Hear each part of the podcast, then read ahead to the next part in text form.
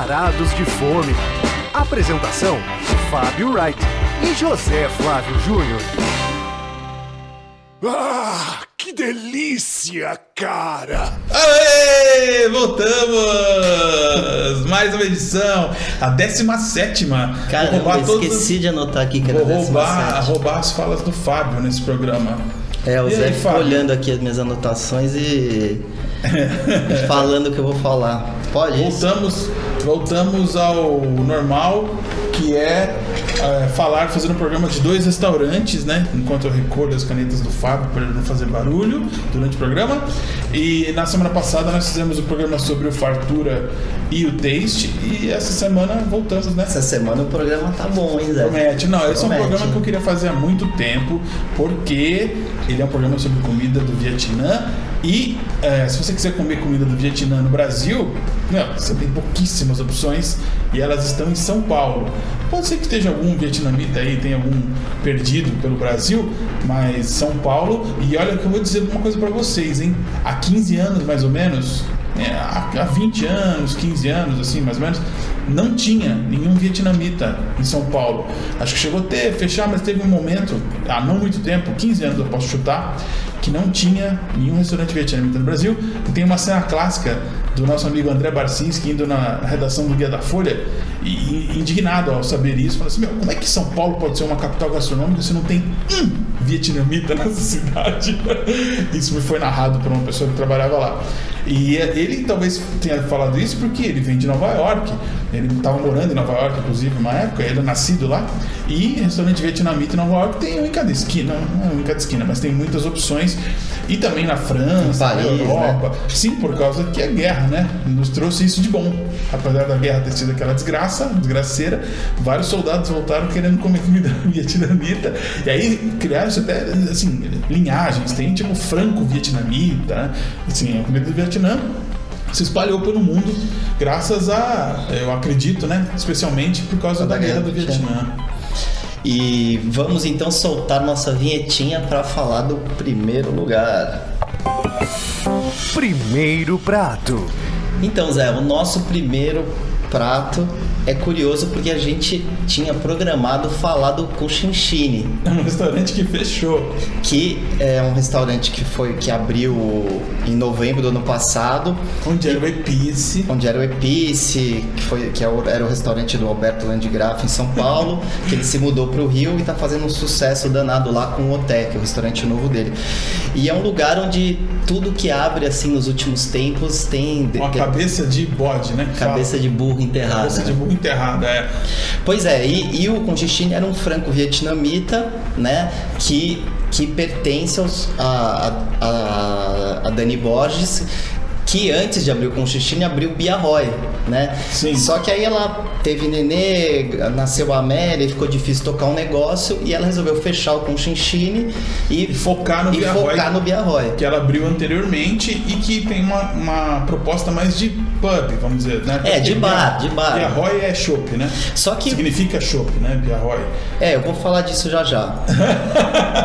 Olha aí, ó. Tô atravessando a Olha lá, ele fica olhando aqui mesmo. Não, não, não. Simplesmente Eu tô conversando, brincando, Zé, tô brincando, mas é não, deixa conversa. só. Não, mas mas o que o que eu achei interessante é que a Dani acabou aproveitando alguns pratos, né, do Conchinchine que tinha muita coisa boa lá. Muita coisa E, boa. e- e deu uma bela incrementada no cardápio do Biarroy. O Biarroy, só para situar, é um lugar que abriu em 2017 ali na Rego Freitas. Quando você desce a Consolação ali, entra na Rego Freitas, é logo ali e logo no comecinho. E é um lugar que tem meio clima de bar e exatamente o- esse nome Bia significa cerveja em vietnamita e o Roy é gás. Só que assim, o, o Bia Roy na verdade é um é um chopp é um chopp local, né, dos vietnamitas.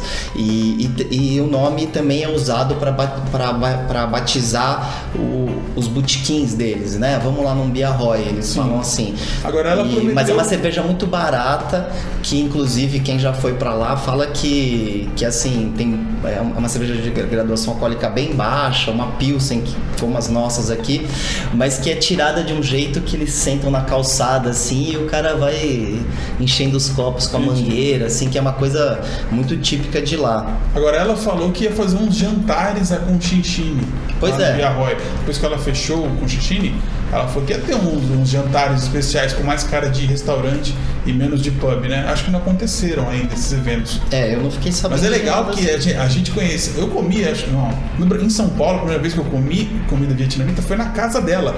Porque ela fazia os jantares lá na Avenida São Luís, e aí o Fábio me chamou pra ir num desses. Pois é. Antes dela abrir, ela tinha o sonho de abrir um lance de comida de rua, do Vietnã e tal. Ela concretizou no Bia Roy, que, meu, assim, é um dos restaurantes, né, dos espaços vietnamitas que merecem saudação.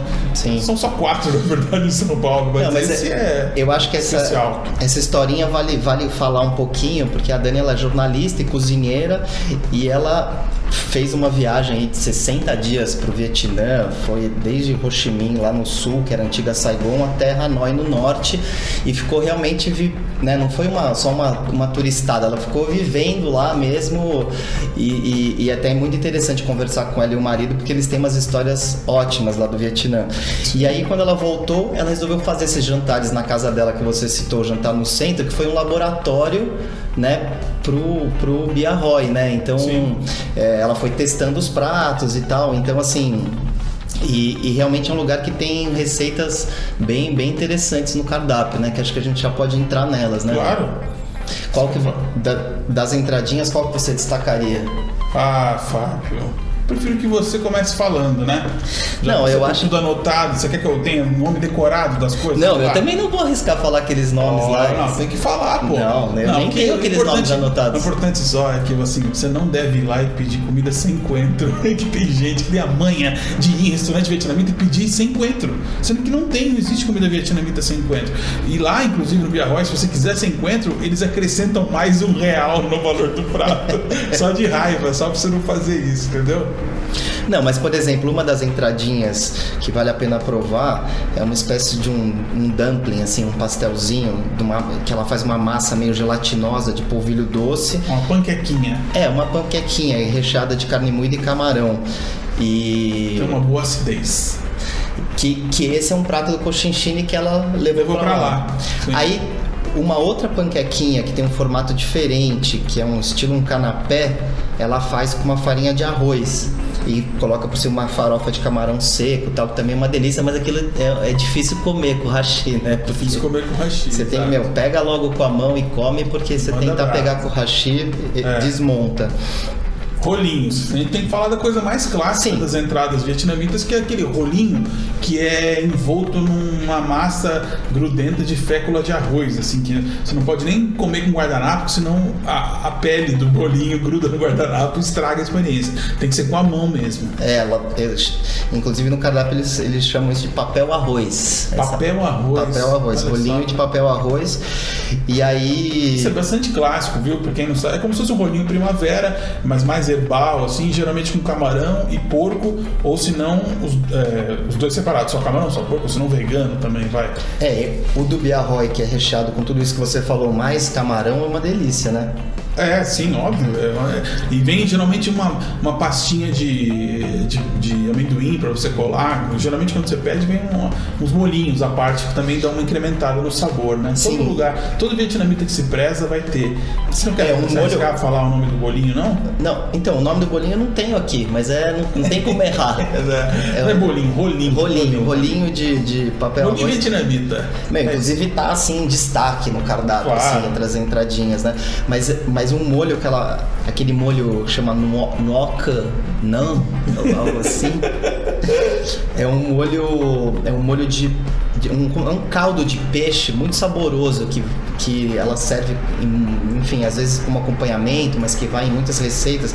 E esse caldo de peixe ele é temperado com gengibre, pimenta de moça, alho, limão, açúcar, que é, é realmente um molho muito, muito saboroso, assim, que eu Ah, acho é que, uma que coisa vale que, destacar. que é muito atraente na culinária vietnamita, que eu acho que impressiona as pessoas e faz com que elas fiquem viciadas, que nem o André Barcinski, é que é muito aromático. Uma comida muito aromática. Tem muitos. Você, quando você chega o prato para você, seja uma entrada ou um pho, que a pronúncia não é essa, e ele exala muitos, né? É muito sensitivo, assim, Sim. tem muitos, e não é picante, que as pessoas imaginam também que, oh, deve ser, nossa, não sei porquê, acho que confunde com tailandesa, talvez, Sim, né? tai- é. E, na verdade não, no Vietnã, inclusive, eles, na verdade, eles te dão, né, uma bisnaga de sriracha para você acrescentar, se você quiser. Geralmente tem uma pimenta à parte, assim, mas os pratos em si, geralmente não são. Sim, é, extremamente- é mais aromático e sabor de, de outros tipos de temperos. Ervas, ervas, né? Ervas, É, exatamente.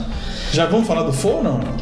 Cê- então, eu faltou- queria faltou falar. uma entradinha, faltou uma entradinha. Não, não vai. faltou não. Eu acho que, assim, acho que um dos pratos de destaque de lá, do Biarroy, é o tal do ticotô.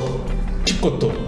Que, que, que na verdade ela fazia também no conchinchine, né? Diferentemente. Di- diferentemente, mas nessa, nessa versão do Biarroy são, é, um, é um filé mignon com um molho que eu acho sensacional, que é um molho de coco queimado, que vai um pouco de açúcar mascavo e tem um, um dulçor assim discreto, né? Não, não chega. Sim. E que é um molho realmente É. tentador, assim. Então esse, esse ticotô é um prato que eu indico para quem. Pra quem Vai para iniciados e para iniciantes também. Vale para todo mundo. E, então, e agora no inverno ela também colocou lá os, os fôs, né? É, que, que eu acho que a pronúncia é fã.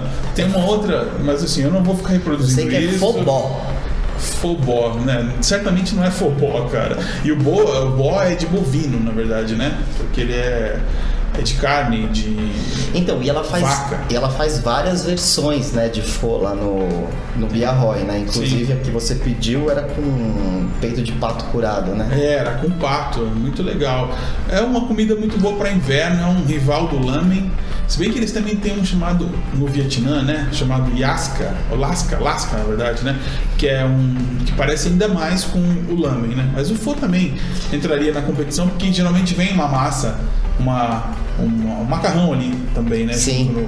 Mas assim, geralmente, cara, o que se destaca é É um que, assim, talharim de arroz, na verdade, né? de arroz, de é, arroz. talharinho de arroz.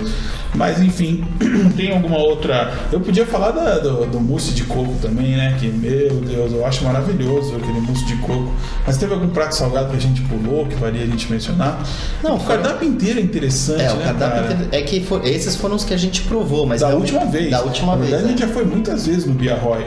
Tinha, a gente teve até pratos que já saiu do cardápio. Sim. Lembra? Tinha lá uma barriga de porco, bem agridoce, bem Nossa, que era doce. fantástica aquela barriga Fantástica. porco. Infelizmente, não sei por que não faz A mais. Dani tem que voltar com esse prato aí. É, o importante é não tirar o mousse de coco, que ele tem uma- um verdinho ali que é meio salgado. O que, que era mesmo? É um molho, é um molho de coentro? O que, que é? Enfim, é uma combinação quando você Uma olha. combinação exótica, Você né? fala, não vai dar certo isso, mas pra mim, eu sou fã dessa sobremesa.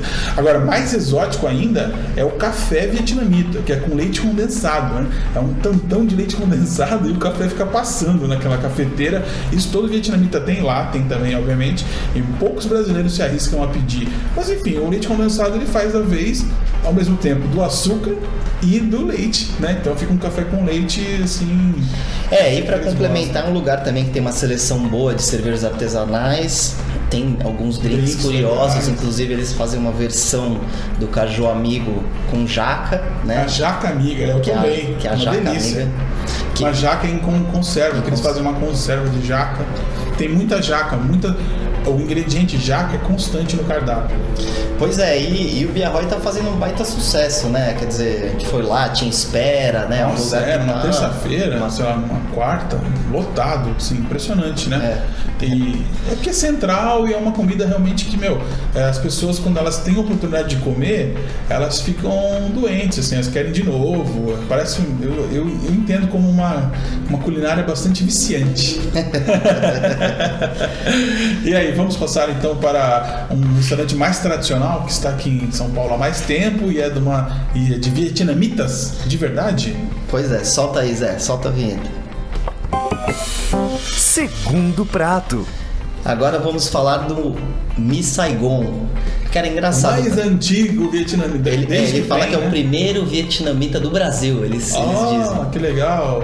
Na verdade, eles funcionam desde novembro de 2013, né? Certamente alguém vai falar que, tá- que, é, que é mais antigo que eles, mas É, teve algum antes que fechou e tal, né? Mas. talvez o mais antigo em atividade, isso, né? isso, isso, isso. Exatamente. Mas assim, esse, esse lugar fica ali na, na Alameda dos Jurupis, em Moema, bem pertinho do Shopping Ibirapuera, e eu considero um achado, né? A gente falou aqui do Second Floor também, que é uma... Não, porque é um lugar que ele é meio fora do radar, assim, né? Dos É. foods e tal, é um lugar Que não mais... é do meu radar porque é praticamente na minha rua, então eu passo na frente toda hora, né? No meu radar ele sempre esteve. Mas é. Sim, pode se considerar, como não tá no Itaim, não tá em Genópolis, não tá na Paulista, não tá no Jardins, né? Então ele tá fora do radar. É, mas ele, mas assim, acho que também muita gente pelo é um, é um restaurante bem simples assim, né? Não tem Fica nada- entre um China Box e uma tabacaria. assim. Pois é, então assim, muita gente, mesmo que mora em Moema, que passa ali sempre, deve olhar e não deve da- dar nada pro lugar, entendeu? Tanto que é aquela coisa, nunca julgue um restaurante pela, pelo estilão dele, né? Porque Sim. o que importa é a comida.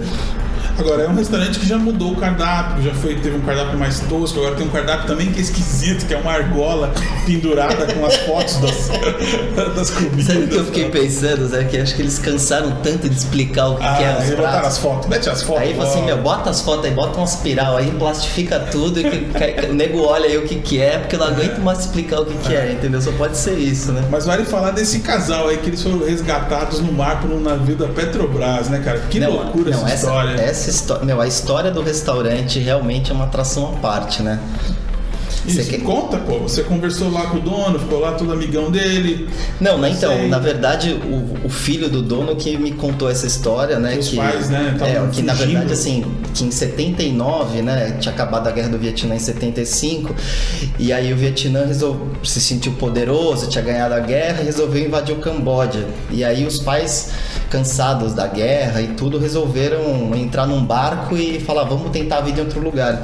Junto, foram 26 vietnamitas vietnamitas e aí eles, enfim, ficaram à deriva por quatro dias e foram resgatados, foram encontrados por um, por um navio do por um petroleiro, navio petroleiro da Petrobras e, e vieram parar no Brasil, né? E, e o- e o chefe lá que chama Vovan Poc, algo assim, que é o que é o Vopoc, pô. É o Vopoc. Van Van Pock. Ele, enfim, ele veio, ele, ele chegou no Brasil e, e aí depois de um, de um tempo resolveu é, montar um restaurante, né? Quer dizer, depois de muito tempo, casou, teve filho e tal.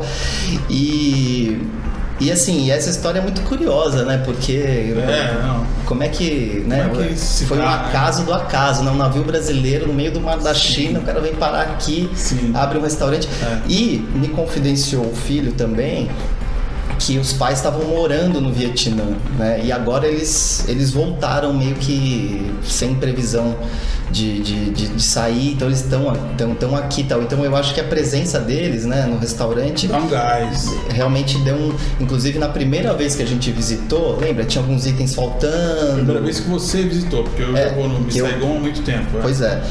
E eu achei que, que nessa última visita para fazer o Varados de Fome aqui, eu achei que o negócio tá, Tá mais em ordem. tá mais em ordem. É, o cardápio, é. apesar das fotos, assim, é meio esquisito, mas ficou mais fácil de visualizar os O pratos. importante é ter, é você ter o que comer. E outra que eu gosto, eu gosto de lá também, que tem o seguinte, algumas coisas a gente comentou aqui, rolinho com a, com a pele de arroz tal, não sei o quê. Agora tem um mix de entradinhas que você pode pedir também. Se você tá com muito dúvida e curioso por tudo, você pode pedir um prato de 80 reais que vem um pouquinho de cada entrada.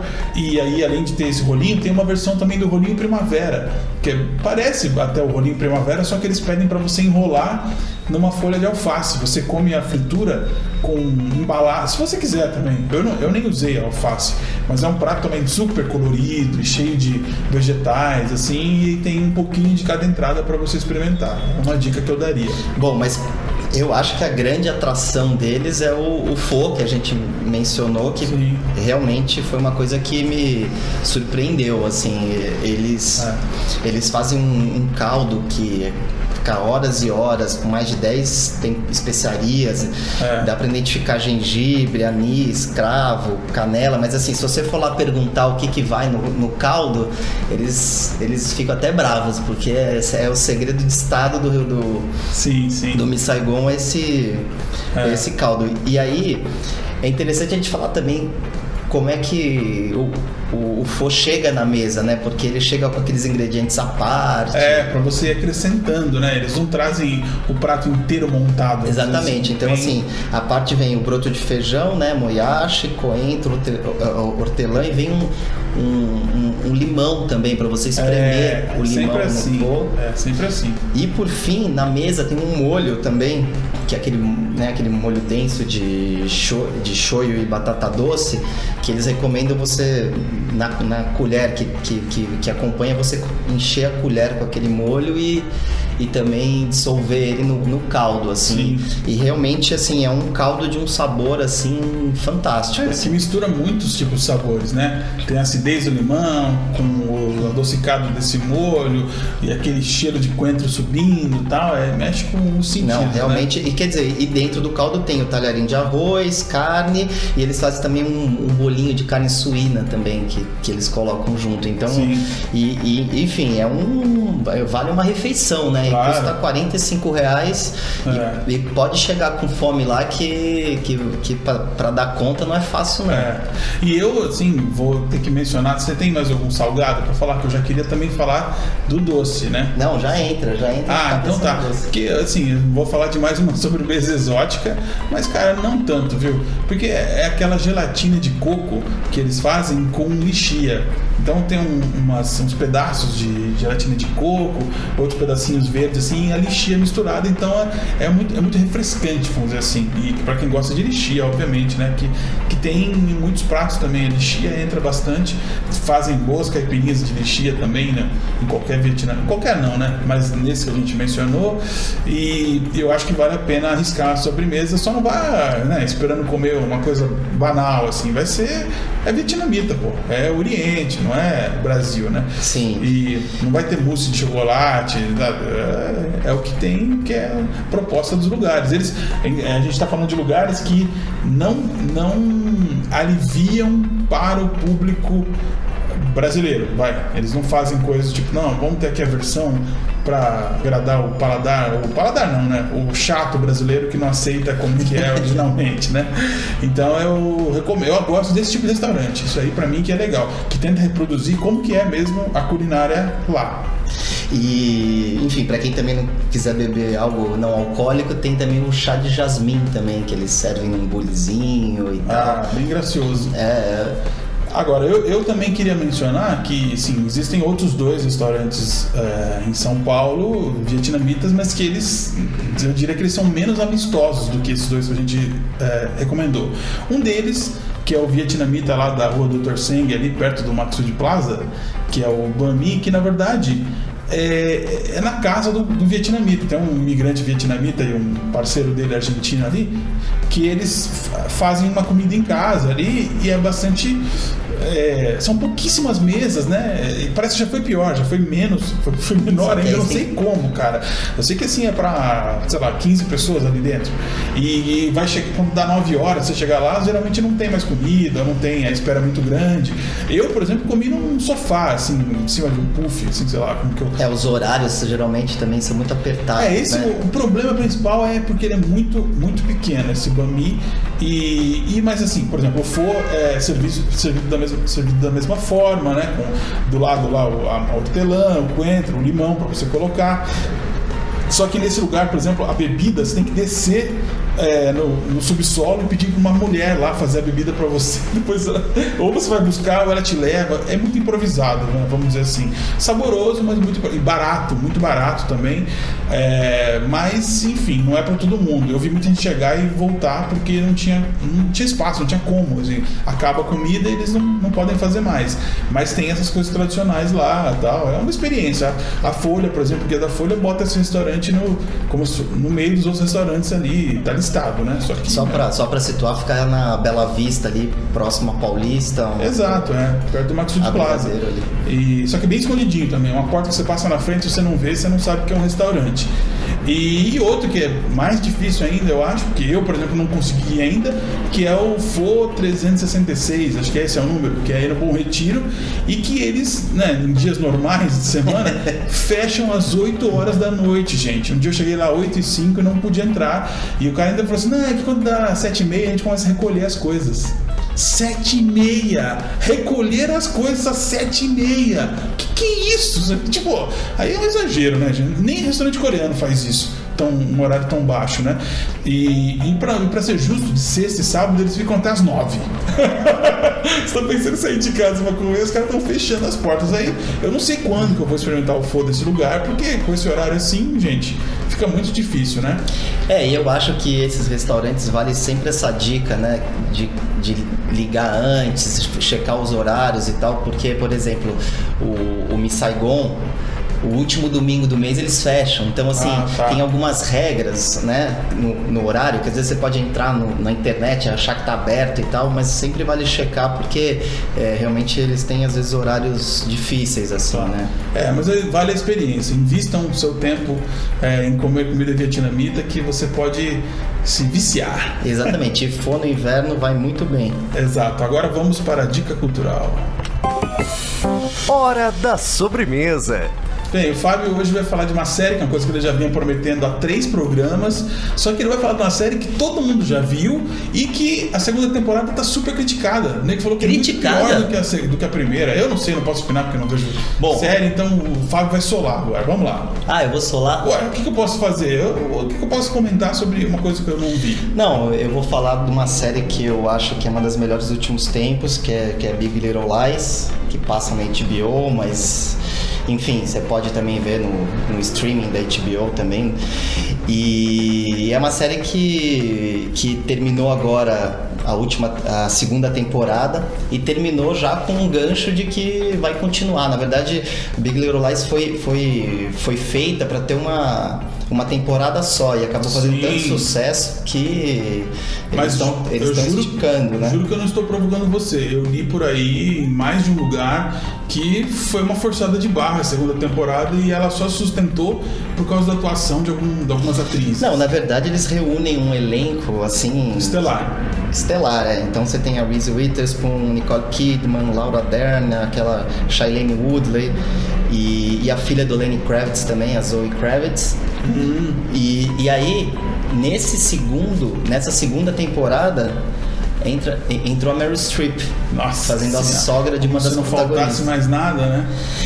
Enfim, eu acho um drama que que- psicológico, assim. Enfim, são cinco amigas é, cujos filhos estudam na mesma escola, numa cidade litorânea da Califórnia.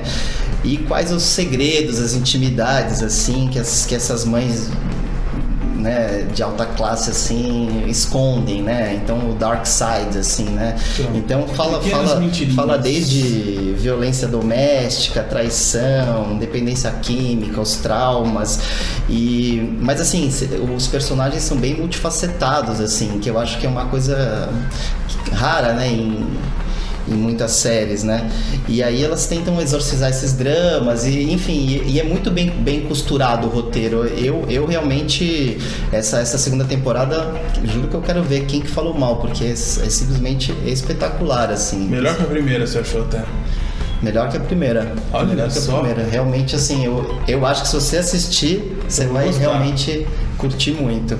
E, enfim, e aí, quer dizer, ela, e, e ela terminou de um jeito que não vai ter como não ter a terceira temporada. Então, Você já assim, ficou feliz por isso. então muita gente que já tava se sentindo órfão da de Big Little Lies agora já Tá já feliz está com porque essa expectativa da amarrado em casa todo mesmo dia da semana, mesmo horário. Se bem que nego hoje vê pelo streaming. É, vê baixa. que quer, né? Não precisa ter isso Sim, mais. eu não tenho esse hábito das séries, a não ser o Curb Enthusiasm, que Pois é, parece eu- que vai ter mais uma temporada, hein? Aí sim, ficou estou Não, mas eu também não sou um série maníaco, não. É que essa realmente foi uma Só que. assistir Game of Thrones, né? Você tem que Pô, mas, confessar. é- sim, mas algumas assim eu vejo, mas tem gente que, meu, fica É. na neura das séries, né, cara?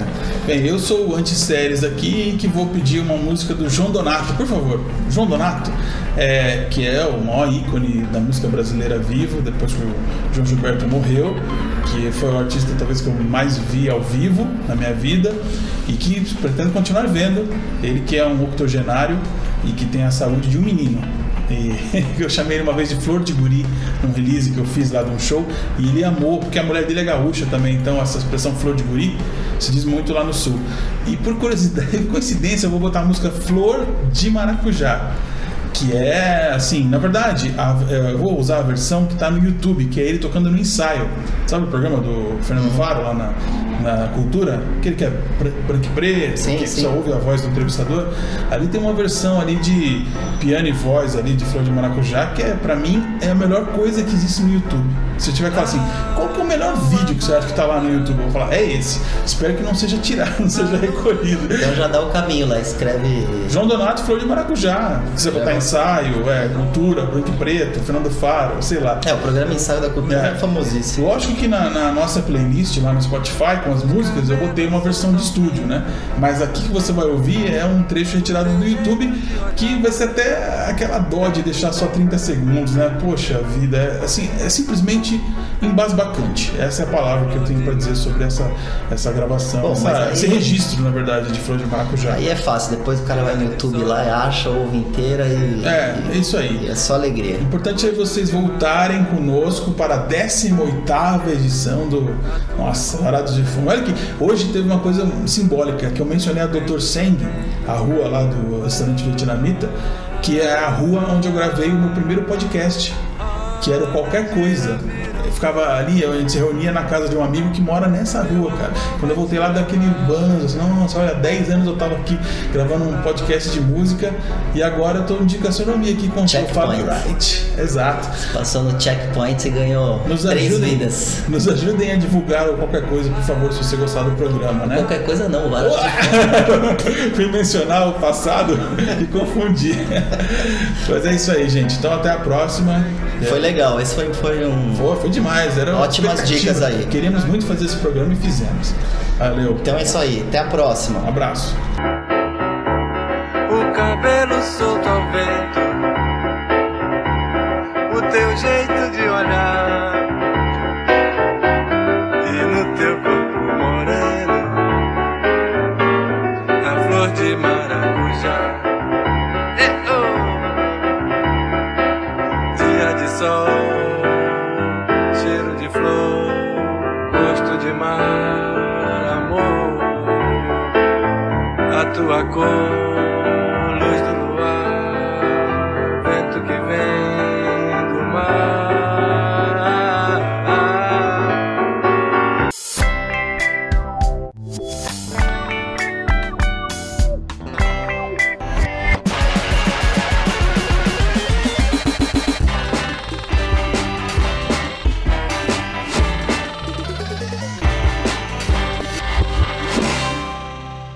Obrigado por sua preferência. Volte sempre.